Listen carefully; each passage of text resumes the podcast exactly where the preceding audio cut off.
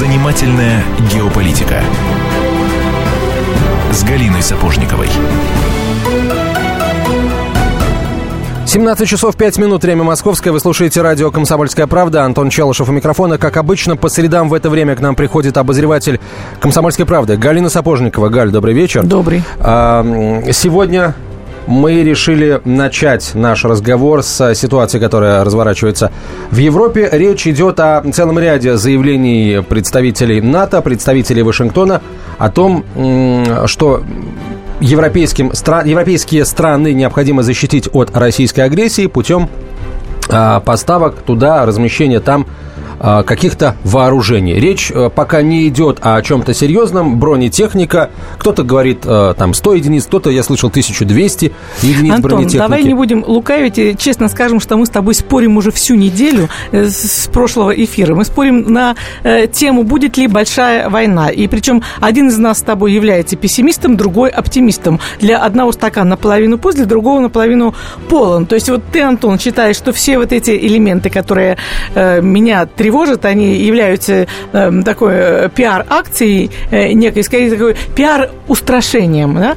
Вот, а я тебе, приезжая каждый раз, особенно из командировок в Прибалтику, я тебе говорю, нет, все будет плохо, вот я видел то-то, то-то, и признаки говорят о том, что некое дыхание большой беды все-таки вот э, как черная шаль Европу накрывает. Ну, а я, признаюсь честно, э, настолько привык за последние два года, что а, война, она, к сожалению, имеет место настоящее, но она а, во многом информационная, что мне кажется, кажется, что все вот эти вот а, размещения вооружений и э, брецание оружием, и даже слова о том, что в Польше и Румынии таки могут появиться элементы американской ПРО, э, и активное э, тиражирование этих заявлений в европейских, восточноевропейских, в особенности средствах массовой информации, в украинских, есть не что иное, как э, вот очередной такой информационный удар и по нам, и по э, обрабатываемым государствам вроде стран Восточной Европы. И, если честно, я в этом уверен на 100%. Это пиар. Ну вот я на сто процентов уверена в обратном. Именно потому мы сегодня и пригласили, значит, в качестве такого третейского судьи нашего гостя. Представь его, пожалуйста. С огромным удовольствием представляю в нашей студии директор Таврического информационно-аналитического центра РИСИ Александр Бедрицкий. Александр Владимирович, здравствуйте. Здравствуйте.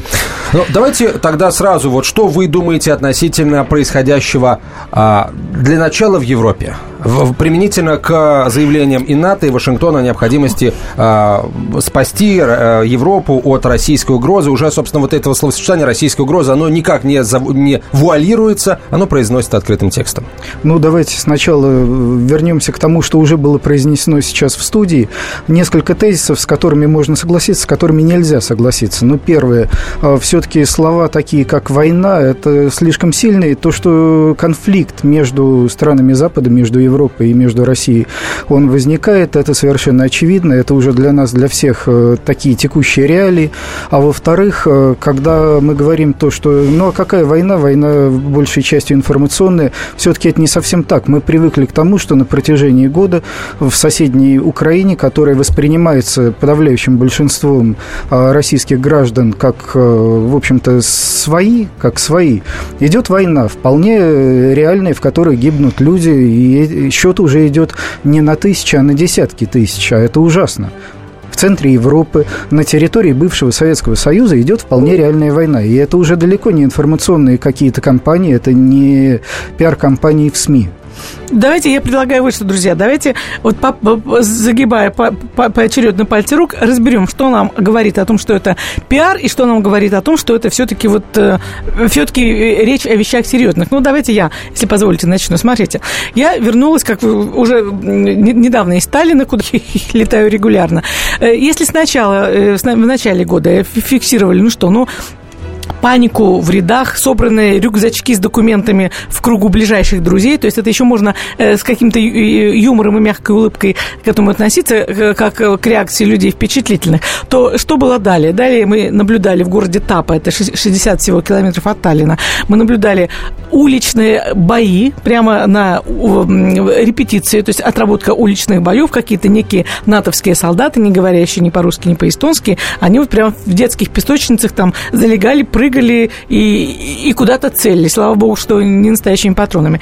Мы видели отработку в том же Таллине, отработку наземных целей натовскими какими-то там бомбардировщиками. И вот последнее, что я лично наблюдала неделю назад, приезжая в Таллине э, мимо киберцентра НАТО, я видела, ну, больше сотни, наверное, машин военной техники. Она была не новая, и мы даже пошутили между собой, что согнали технику со времен Второй мировой. Нет, не со Второй мировой. Наверное, ну, году, э, 80-х, 90-х годов происхождения. Но их было много, стояли стройные ряды зеленых машин, их было больше сотни. Фотографировать я не стала, иначе бы я не, не, не смогла прилететь к вам на передачу. Я была бы, я думаю, там же немедленно задержана. Но это факт, который я видела своими глазами. Плюс ко всему, значит, что мы наблюдаем дальше? У нас как сказал Александр, одна реальная война, загибаем пальчик. У нас э, очень тревожная обстановка в Приднестровье. У нас непонятно, что в Азии э, в любой момент может рвануть. У нас впереди Белоруссия с ее очень тревожными некоторыми симптомами и предстоящими президентскими выборами. И вот нам подарочком явилась Армения. Армения да. Ну, вот что не так? Об, Где... этом, об Армении поговорим. Теперь, если позволите, мой очень небольшой, очень короткий аргумент а, Прибалтика и, собственно, Скандинавия, да, это те территории, те страны, э, в которых такая вот мнимая российская угроза, это едва ли не главный политический аргумент э, властей, вне зависимости от их, так сказать, э, политических пристрастий там внутри э, этих самых стран. Э, что мы видим? Если постоянно говорят о, о русской угрозе, значит, надо, как, о российской угрозе, простите, значит, надо каким-то образом это дело фактами подтверждать. А как, э, как, как, как лучше их подтвердить, если не показать защитников от российской угрозы? Да, пожалуй, э, россияне еще не напали, но смотрите, уже есть кому защищать. Мне кажется, это все играет на, на руку тем, кто создает этот самый миф о э, грядущей, причем грядущей уже очень скоро, российской угрозе, мое мнение. Ну вот смотрите, а, то, что делается в Прибалтике, там учения, еще что-то, к ним можно действительно относиться как к несерьезным вещам, потому что, ну что такое старая техника, что такое учение в песочнице? Несерьезно. Но, с другой стороны, это некая демонстрация того, что на Западе российская угроза стала вполне весомым внешнеполитическим фактором фактором, который и определяющим для выстраивания э, политической линии Запада и политич... военно-политической линии. Сейчас небольшая пауза, короткая реклама и выпуск новостей. Через несколько минут продолжим этот разговор. И события в Ереване, естественно, не обойдем стороной. Специальный проект «Радио Комсомольская правда». Что будет? Сегодня мы говорим о том, что будет завтра – Ведущие эксперты и политики в прямом эфире делают свои прогнозы на будущее в программе «Что будет?». Каждый вторник с 19 до 21 часа по московскому времени на радио «Комсомольская правда». В эфире Владимир Сунгоркин и Александр Яковлев. Что будет?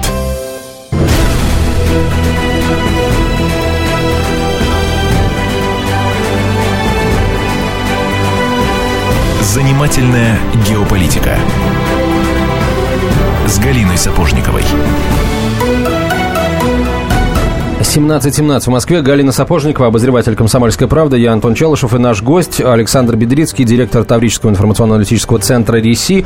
Александр Владимирович, э, давайте вернемся к разговору о том, э, как воспринимать э, до вооружения Европы, как пиар-акцию или как что-то более серьезное. Не успели мы вас до конца дослушать, реклама началась. Хорошо, спасибо. Ну, давайте начнем с момента создания НАТО, 49 год, и, в общем-то, э, парадигма этого военно-политического блока, это прежде всего военно-политический блок, а не какой-то клуб по интересам, не клуб защитников э, прав, демокра... прав э, человека и демократических свобод, это именно военно-политический блок. Тогда они были сформулированы в 1952 году первым генсеком НАТО лордом Исмеем, который сказал то, что НАТО – это механизм, с помощью которого а, Соединенные Штаты будут в Европе, Германия будет под, а Россия будет вовне. Ну, или Советский Союз будет вовне, это не важно. И, собственно говоря, все годы существования НАТО именно это и было основной задачей организации. Если мы вспомним начало 90-х годов, где-то период 93-95 годов, то в НАТО появляется глубочайший кризис идентичности. Для чего нужен военный союз, военный блок, если основной противник самоликвидировался? Нет э, организации Варшавского договора, Советский Союз прекратил свое существование, образовалось э, несколько э, независимых республик. Что дальше? Для чего он нужен? Тогда появляется новый смысл. Это постепенное расширение. И когда говорилось о том, что расширяются институты безопасности, европейской безопасности на сопредельные страны на восток, уже Европа пережила три волны такого расширения, но надо было понимать, что все это расширение происходило за счет, э, в общем-то, ну, зоны советского влияния. Это ни для кого не секрет. Этот, этот порядок, он, в общем-то, был, сложился в результате э, Второй мировой войны, был зафиксирован на Ялтинской и Потсдамской конференциях. Это была норма. И вдруг оказался вакуум безопасности, который Соединенные Штаты начали заполнять в Европе все было прекрасно, но этот процесс продвижения, он не может быть бесконечным. Россия слишком большая, чтобы ее интегрировать э, во все западные институты. Россия, в конце концов, это противоречит интересам России, потому что тогда она будет уже восприниматься в качестве врага непосредственного Китаем. То есть вопрос конфликта, возникновения нового конфликта, это был только вопрос времени. Вот пресловутая красная линия, она ведь возникает не в головах политиков, она совершенно объективная. Вот как только этот процесс э, расширения западных институтов, а опять же безопасность, она не бывает безадресной. Если кто-то безопасен, он э, обеспечивает свою безопасность за счет кого-то. Вот эта безопасность Европы, она обеспечивалась за счет России. Как только Россия сказала твердое «нет» в каких-то точках, то Россия тут же опять вернулась, заняла это место врага, которое пустовало ну, лет 15-20. А вам не кажется, что запущены те же технологии, которые в Советский Союз, собственно говоря, развалили? А, на самом деле, да, они запущены, но сейчас конфликт находится в начальной стадии. Если мы думаем, что вот... Э, Вы, конечно, оптимистично даете такой прогноз. Э, я... То есть Донбасс, и это еще только начало чего-то, да? Да, конечно. Я думаю, что это только начало, и не только Донбасс, Украина – это только начало. Другое дело, что здесь не стоит говорить о войне, можно говорить о конфликте, но этот конфликт не обязательно приведет к каким-то там вот горячей фазе, я имею в виду глобальный, потому что то, что э, происходит на Донбассе, это вполне нормальная война э, с применением тяжелых вооружений, страшная война.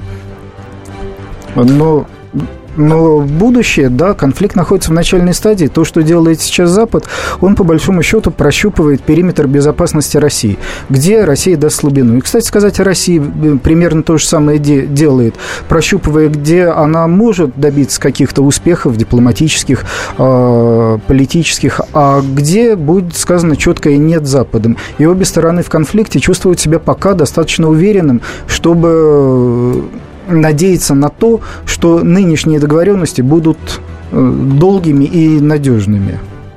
А вот, да, хорошо, раз мы заговорили о эм, вот, заполнении этого вакуума, который образовался с падением Организации Варшавского договора, а что произойдет, когда этот вакуум будет заполнен полностью, например, включая даже э, ту же Украину? Вот когда к российским границам, проще говоря, этот вакуум э, дойдет, дальше-то что?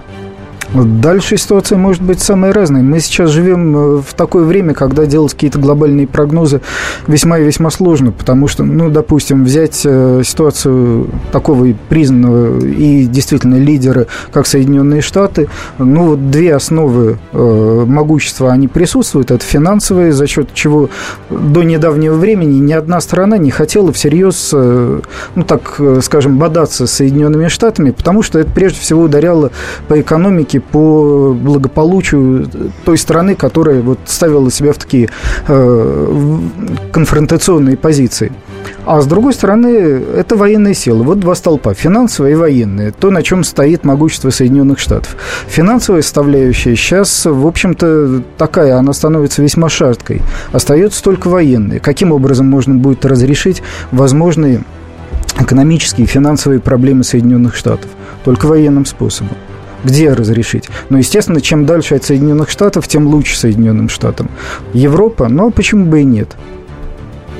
А, вот давайте, давайте мы уже упоминали э, визит главы Пентагона Картера в Европу. А еще будучи э, в самолете, да, перед приземлением в Берлине, он заявил, что основная тема его визита в Европу это, это собственно, противодействие Запада России а, и э, заверил в том, что Соединенные Штаты НАТО не стремятся делать из России врага, однако будут защищать своих союзников по альянсу в случае угрозы. Вновь это пресловутая российская угроза. Угрозы никакой еще нет, а, собственно, защита уже начинается. Что же Хочешь спросить, а что же будет, если, если вдруг Россия э, ну, столь же начнет демонстрировать столь же серьезную, столь же резкую риторику в отношении Соединенных Штатов и, и НАТО в целом? Ну, здесь скорее вопрос не к тому, что будет э, для России и Соединенных Штатов, а здесь нужно какой-то выбор делать европейским странам,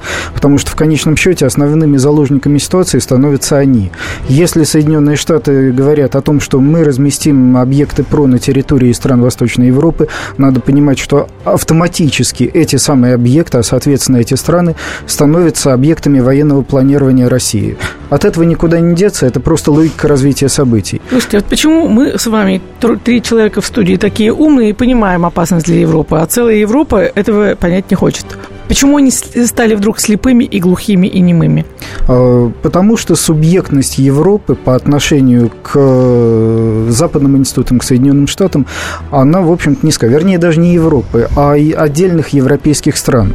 Европейские страны делегировали часть э, своих внешнеполитических э, полномочий, полномочий часть полномочий в военной сфере на наднациональный уровень. Этот наднациональный уровень, он идет, допустим, Европейский Союз, э, НАТО, то же самое влияние Соединенных Штатов в Европе, оно очень сильно. И давайте не забывать, что когда в России очень часто начинают говорить о том, что европейские страны вот э, будут принимать какое-то самостоятельное решение по отношению к России. Нет, мы для них всегда некая внешняя э, территория, некая внешняя угроза, и главное, непонятная.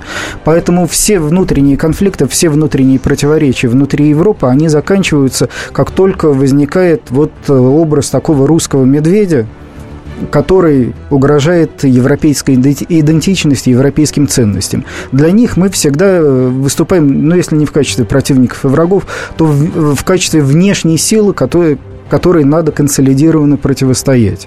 Вот насчет а, э, не в качестве врагов. Я, например, услышав господина Картера, а, ну, не, не осталось для меня, например, никаких сомнений после того, как я услышал его заявление. А, сомнений в том, что Соединенные Штаты это, а, это наш враг, и война уже идет. Почему? Ну, я просто процитирую господина Картера, а потом, а, потом наверное, будем каким-то образом это дело объяснять. Цитата. «Мы будем противостоять России в ее попытках вернуть себе прежнюю сферу влияния, такую же, как в советский период, заявил э, министр обороны Соединенных Штатов Америки. Ну, а что это означает? Я полагаю, что все прекрасно понимают, что это означает для нашей страны. Э, комментарии э, и Галины Сапожниковой, и Александра Бедрицкого через несколько минут в прямом эфире радио «Комсомольская правда» после э, короткой рекламы и выпуска новостей. Оставайтесь с нами. Э, самое интересное, как всегда, впереди. Если всех экономистов выстроить в одну линию – они все равно будут показывать в разные стороны. Верное направление знает доктор экономических наук Михаил Делягин. Только он знает, кто такой Доу Джонс, где у него индекс, как его колебания влияют на мировую экономику и какое отношение он имеет к пиратам Карибского моря. Наш экономист расскажет об этом простым и понятным языком в программе «Час Делягина». Слушайте на радио «Комсомольская правда» по понедельникам в 17.05 по московскому времени.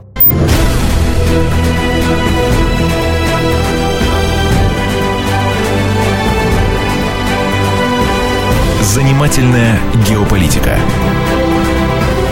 с Галиной Сапожниковой.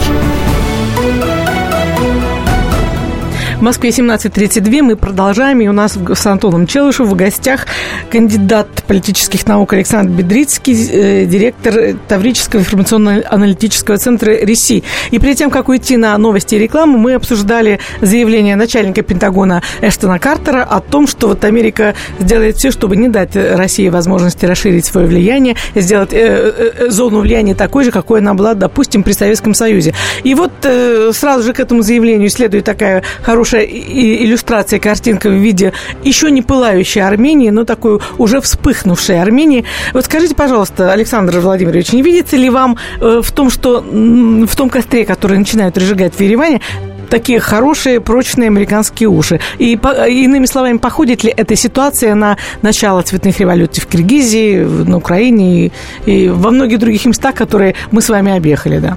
Ну, смотрите, любая цветная революция, она все-таки технологична. Если она технологична, значит, есть э, те люди, которые технологию используют. Мы можем привести просто параметры этих технологий.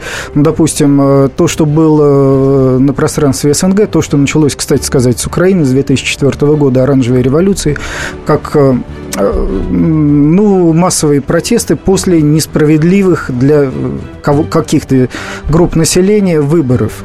Вот эти технологии, они отрабатывались э, по одному и тому же сценарию на Украине, в Киргизии.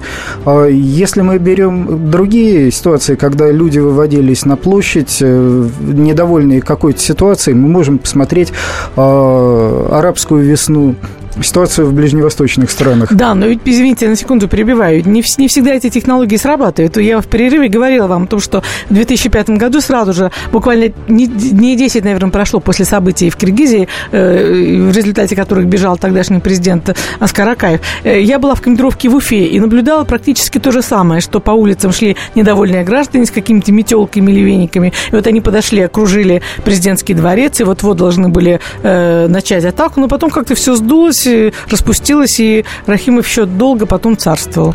Ну, это само собой разумеется. Во-первых, все-таки а, Башкирия – это субъект федерации, поэтому говорить о том, что в одном субъекте, возможно, цветная революция, это неправильно. Но это была попытка, попытка, попытка, попытка да. работы технологии. Но да. вот смотрите, если первоначально было, скажем, использовался в качестве такого спускового механизма цветных революций, это выборы, а в качестве инструмента влияния оценка западными институтами, ну, в ситуации в странах СНГ, это была предварительная оценка миссии наблюдения БДИП-ЧБСЕ которая предшествовала, кстати сказать, официально обнародованной информации органами, организаторами выборов в тех странах. То есть политический эффект э, был именно... Э, политический эффект оказывали высказывания э, западных наблюдателей то Потом эта технология, она себя отработала и практически сошла на нет. Сейчас, если мы посмотрим, как работают миссии наблюдения, ну, достаточно спокойно и никакого такого эффекта они не вызывают. Люди, и, в общем-то, не только люди, а журналисты, политические деятели привыкли. Если мы возьмем арабскую весну, то там протесты были именно вот против того, что плохие диктаторы или плохое правительство притесняет те или иные слои. Вот они выходили. Если мы посмотрим то, что сейчас происходит в Армении, взята именно эта калька. Там нету выборов. То есть и... Ищется э, повод для недовольства масс и всячески конечно, раздувается. Конечно, так? и больше того. А, в общем-то, эти технологии, они воспроизводятся из раза в раз до тех пор, пока не дают какой-то сбой. Вот воспроизводилась ситуация с выборами, потом она дала сбой, надо было искать какую-то новую. А, фантазировать и изобретать э, новую технологию до тех пор, пока она работает, это, в общем-то, не в практике ни Соединенных Штатов, ни э, тех э, планировщиков, которые там живут и которые которые думают над тем, каким образом можно раскачать ситуацию. То, что э, ноги растут именно из Соединенных Штатов, я думаю, что можно судить хотя бы потому, что почерк один и тот же. Один и тот же, какой был в ходе арабской весны. Тот, который а, был опробирован, э, например, на Болотной в Москве, в России.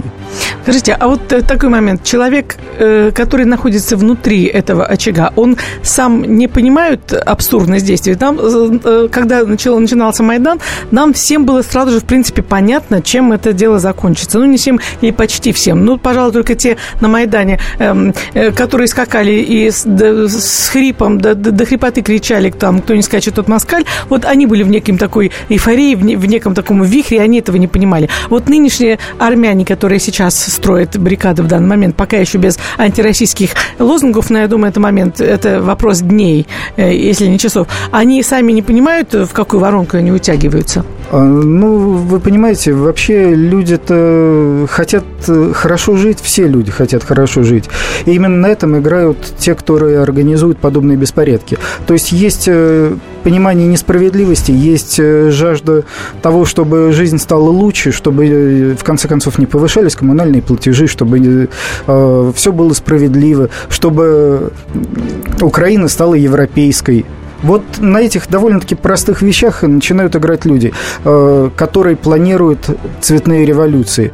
Потому что простой обыватель, он действительно хочет, чтобы у него жизнь наладилась хорошо, то, что у него семья была сытая, то, чтобы он платил за коммуналку меньше, и то, чтобы электричество у него э, в доме было постоянно, горячая вода, чтобы была. То есть эти желания, они вполне естественны. Потому, если нет реальной почвы для протестов, то и цветная революция не получится. Другой вопрос, что в результате люди лишаются вообще всего ну, и да. имущества, и подчас Потому своей жизни. Кто-то на ленте в Фейсбуке возмущался сегодня, что ах, подумайте, какие дела у них в Армении повышение электричества на 17%. Показать им платежку э, квартплаты на Украине, что было до Майдана, и что стало после. У нас тоже, насколько я знаю, в России, в Москве, во всяком случае, с июля повышаются тарифы. И, в общем, ни, ни вы, ни я, ни Антон, мы, мы как-то на площадь не пошли. Ну, согласитесь, если бы они не повышались, то почвы для разговоров было бы меньше. Ну, даже, допустим, даже в Москве. Хотя в Москве все уже привыкли к тому, что из года в год тарифы повышаются. Но если мы сломаем государство, то тогда не будет не просто, не будут не просто большие тарифы, у нас не будет вообще электричества в домах, не будет газа. Вот вопрос в приоритетах, что мы хотим. Если мы хотим изменений таких, что у нас будут стабильные цены, то, соответственно, нужно тогда выбирать какие-то другие инструменты. А если мы хотим разрушить государство, в котором живем, ну, тогда, наверное, стоит выйти на площадь. А, давайте э, поговорим о вот каких-то признаках, которые могут, э, например, свидетельствовать о том, о том, что армянские события могут перерасти во что-то более серьезное, чем просто э, люди, собравшиеся там, пусть их даже несколько тысяч, люди, собравшиеся на центральной площади э, Еревана. Но смотрите, какую мысль, какая мысль сейчас активно вбрасывается, в том числе и через социальные сети. Жители Армении и, скажем, живущие в России армяне, которые тоже себя считают во многом жителями Армении, заявляют, а как еще можно бороться бороться, если не выходить на улицу, э, с произволом, как говорят они, э, российской компании РАО ЕС, э, которой принадлежит там какая-то часть значительная или полностью принадлежит компании L-сети Армении, вот снабжающей эту страну электроэнергией. Ну, давайте разберемся. Мы сейчас оставим в стороне, хорошая или плохая РАО ЕС, а просто возьмем. У нас есть общая граница между Российской Федерацией и Арменией? Нет. Нет. Армения – это анклав. Соответственно, любые поставки электроэнергии и вообще энергоносителей в эту страну, они проблематичны. Э, соответственно, мы можем говорить, да, какая плохая РАО ЕС повышает тарифы для... Впервые для... за несколько лет, по-моему, они повышают Впервые за тариф. несколько лет. Или мы будем говорить о том, что а вообще нужна э, электроэнергия или газ э, в Армении, или они не нужны, или они могут откуда-то еще взять. И здесь дело не в том, что РАО ЕС – это какой-то монополист, а в том, э, ну, хорошо, давайте найдем, давайте найдем путь, каким образом можно эти издержки сократить. Но на самом деле таких путей не так уж много. Что граничит э, с Арменией? Какие страны? Азербайджан, Азербайджан Грузия, который Турция. считает, что он находится до сих пор в состоянии войны с Арменией. Турция крайне проблематичные отношения э, с Арменией. И Грузия, которая считает э, себя пострадавшей от э, агрессии России, которая союзник Армении.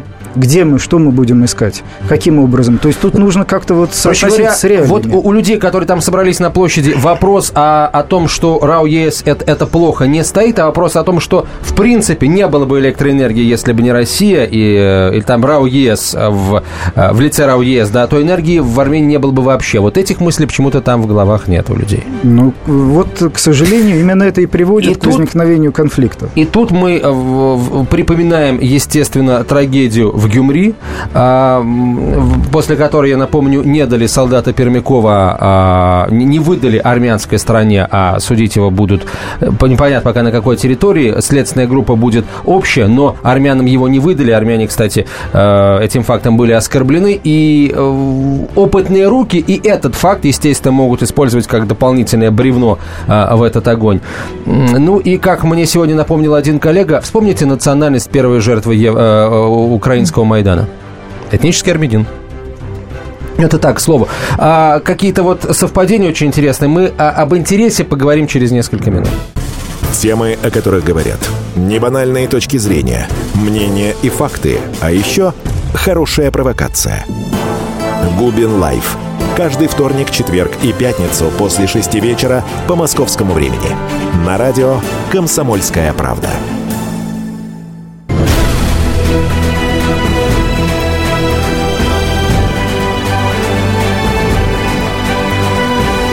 Занимательная геополитика с Галиной Сапожниковой. 17.47 в Москве. Комсомольская правда. Прямой эфир. Галина Сапожникова, Антон Челышев и Александр Бедрицкий, директор Таврического информационно-аналитического центра РИСИ. Коллеги, давайте поговорим вот о чем. Несколько месяцев назад, Галя, по-моему, в, это, в этой же студии кто-то из экспертов, которые приходили в программу «Занимательная геополитика», по-моему, кстати, вне эфира, сказали нам о ситуации в Армении, когда в Армении все было тихо и спокойно. А, в то время как а, российское диппредставительство в Ереване, а, в общем, спокойно, да, да, довольно себя чувствует, понимая, что Армения это наш союзник, никуда от нас не денется. А, кто-то называет Армению сателлитом России, кто-то хвостом России даже. Вот, а, по-моему, Юлия Латынина в одной из своих программ назвала Армению хвостом России. Представители армянского дипведомства доехали до каждой самой маленькой даже деревни, где-то высоко в горах, активно... Американского. А, простите, американ... А я что сказал, английского? Армянского. Армянского. Американского, естественно. Ну, похоже, Америка, Армения, это многие ошибаются. А, доехали до каждой деревни высоко в горах, везде улыбались, раздавали, может, даже конфеток и печенек не раздавали, как Виктория Нуланд, а, но, но тем не менее. И тогда же нас, собственно, э, ну, вот этот, этот человек, я не помню, э, кто это был, может быть, оно и к лучшему, а, собственно, по сути, э, предупредил о том, что Армения – это очень уязвимая а, точка, и что мы видим, прогнозы эти сбываются. Вот вопрос, а почему это бездействие имело место быть? Ведь ведь сейчас, если разобраться, э, не только это повышение цен на энергоносители стало причиной. В Армении действительно э, люди живут очень бедно. И Серж Сарксян, по большому счету, ситуацию к лучшему не изменил. Правда, армянский народ сам его переизбрал. Вот, с этим тоже не поспоришь. Э, но, тем не менее, то есть в очередной раз мы что, получается, сделали ставку не на того. Или, может быть, мы должны были больше Армении денег давать и следить за тем, чтобы они распределялись не между там верхушками кланов, а по, по возможности вот создавали новые рабочие места и так далее? Надо было более активно работать в Армении, вот если, если просто, просто сказать прямо. Ну, тут, наверное, стоит говорить о том, что у нас в общем и в целом сейчас хорошая такая глобальная внешняя политика. Ну, когда на уровне ООН, на уровне представительных организаций международных и что касается СНГ, то здесь мы можем просто посмотреть, э, а какой у нас посол на Украине, а какой был до этого, и насколько они занимались вообще этими странами. И вот здесь, к сожалению, мы должны констатировать то, что в отношении стран СНГ у нас очень и очень серьезные есть провалы в внешней политике России. То, что либо это такое ощущение, что да, они и так вот наши, и чего мы будем ими заниматься, когда это постсоветские страны, бывшие наши. С другой стороны, мы видим, как там активничают американцы. Действительно, они ездят, они не ленятся ездить, а посмотреть на людей, ну, скажем, из посольства не будем называть, но из тех посоль... посольств, из представительств в странах СНГ подчас люди знают только дорогу из дома на работу. Вот и все. Поэтому здесь нужны просто люди, которые не ленятся ездить, которые не ленятся э, выяснять ситуацию, которая существует в регионах, и налаживать контакты не с теми группами или не с теми организациями, которые удобны как контрагенты, а вообще с группами граждан и с ними работать. И не доводить ситуацию до того, что любая, как в Прибалтике, любая встреча представителя посольства э, э с представителем какой-либо организации или журналистом расценивается как факт э, вербовки тамошними спецслужбами немедленно попадает в ежегодники полиции безопасности. Давайте э, тогда, сейчас вот не будем углубляться в э, внутри, э, э, внутри государственные, э, вот сугубо э, э, присущие Армении вот эти вот черты, которые тоже могли способствовать этому всплеску народного недовольства. Мы, наверное, отдельную программу Армении посвятим в ближайшее время. А пока вот о чем поговорим. А, когда начался Майдан, мы говорили, слушайте, в, в России работают 3 миллиона украинцев, которые в общем и целом, наверное, а, лояльно относятся к нашей стране, понимая, что они за счет работы в России кормят свои семьи. А, я не знаю, как насчет 3 миллионов, но граждан Армении, которые работают в России, тоже очень и очень много. Вот в данном случае этот фактор сможет сыграть какую-то стабилизирующую решающую роль в случае, если в Армении действительно запущен сценарий цветной революции? Ну, такой же сценарий, который сейчас э, производится на Украине, он нереален. И, кстати сказать, те люди, которые работают в России, выходцы с Украины, кстати, в основном из э, западных областей, они уж точно так же и работают. Но надо им кормить каким-то образом семьи. То есть э, они могут быть какого угодно плохого мнения о нашей стране, но они продолжают работать. Это говорит о том, что рассчитывать на людей, едущих в Россию на заработки, как на некую пророссийскую силу, как такое пророссийское лобби, не приходится. С другой стороны, Армения все-таки крайне уязвимое государство, маленькое, компактное. Еще, наверное, вопрос очень важный. Опять же, э, вот просто какие-то сливки информационные давайте снимем. В случае, если в Армении все-таки запущен сценарий цветной революции, а каким вы видите э, реакцию Азербайджана официального на все на это? Баку вообще нужна нестабильная Армения, чтобы, например, под шумок вернуть Нагорный Карабах?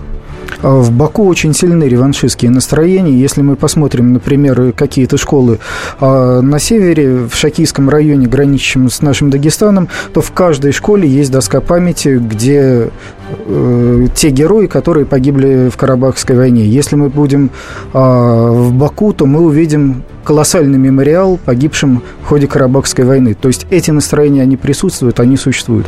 Но говорить о том, что какой-то сценарий такой вот э, Майдана будет реализован в Армении, я думаю, преждевременно. Были уже выступления и в Ереване, были выступления в других странах, и в России, кстати сказать, болотные тому пример, которые не привели ни к чему. То есть пока вот так вот говорить о том, что будет все очень плохо, я думаю, что неправильно или, по крайней мере, уж преждевременно преждевременно. точно. Хорошо, тогда э, если не Армения. Вы говорите, прощупывание, выявление слабых мест идет постоянно. Если не Армения, то, э, в общем, где еще находятся эти слабые места на границе российской э, географической и политической, либо на границе, допустим, российской сферы влияния? Ну, в ближнесрочной перспективе эти места совершенно очевидны. Первое – это Бессарабия, причем как некий такой макрорегион, в который входит и Одесская область, и Молдавия с э, Приднестровьем, Приднестровьем из Гагаузии. Это первый, и, в общем-то, здесь были вопросы, где полыхнет раньше. Либо это будет Закавказье, либо Бессарабия.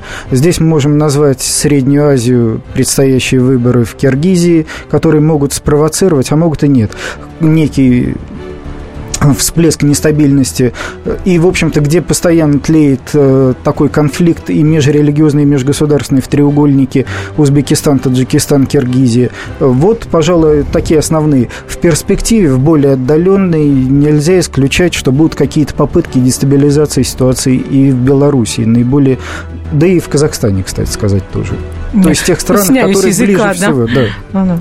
Слушай, то есть э, постоянно э, держать ухо востро и, э, в общем, выезжать за пределы территории дипредставительства. Помирать нам рановато, есть еще у нас дома дела. Ну, а что делать? У нас сейчас мы перешли в такое время, когда либо надо начинать работать, либо тогда будут работать совершенно другие люди. Либо у нас будут другие работодатели. Да. Ну, у нас не будет. А, мы, мы будем безработными. А, спасибо вам большое, Александр Владимирович. Давайте договоримся, что мы в ближайшей перспективе еще встретимся. Я надеюсь, что повод у нас будет, может быть, приятный уже в конце концов. Александр Бедрицкий, директор Таврического информационно-аналитического центра РИСИ, Галина Сапожникова, Антон Челышев. Кому выгодны государственные перевороты? Кто провоцирует военные конфликты? Кем пишутся сценарии цветных революций? Что Россия делит с Британией последние 300 лет? Обозреватель «Комсомольской правды» Галина Сапожникова вместе с политологами, социологами и историками ищет ответы на эти вопросы в специальном проекте «Занимательная геополитика». Открытие, которое она делает во время прямых эфиров, шокирует общественность и провоцирует шквал критики. Однако она не боится искать правду. «Занимательная геополитика». Каждую среду в 17.05 по московскому времени на радио «Комсомольская правда».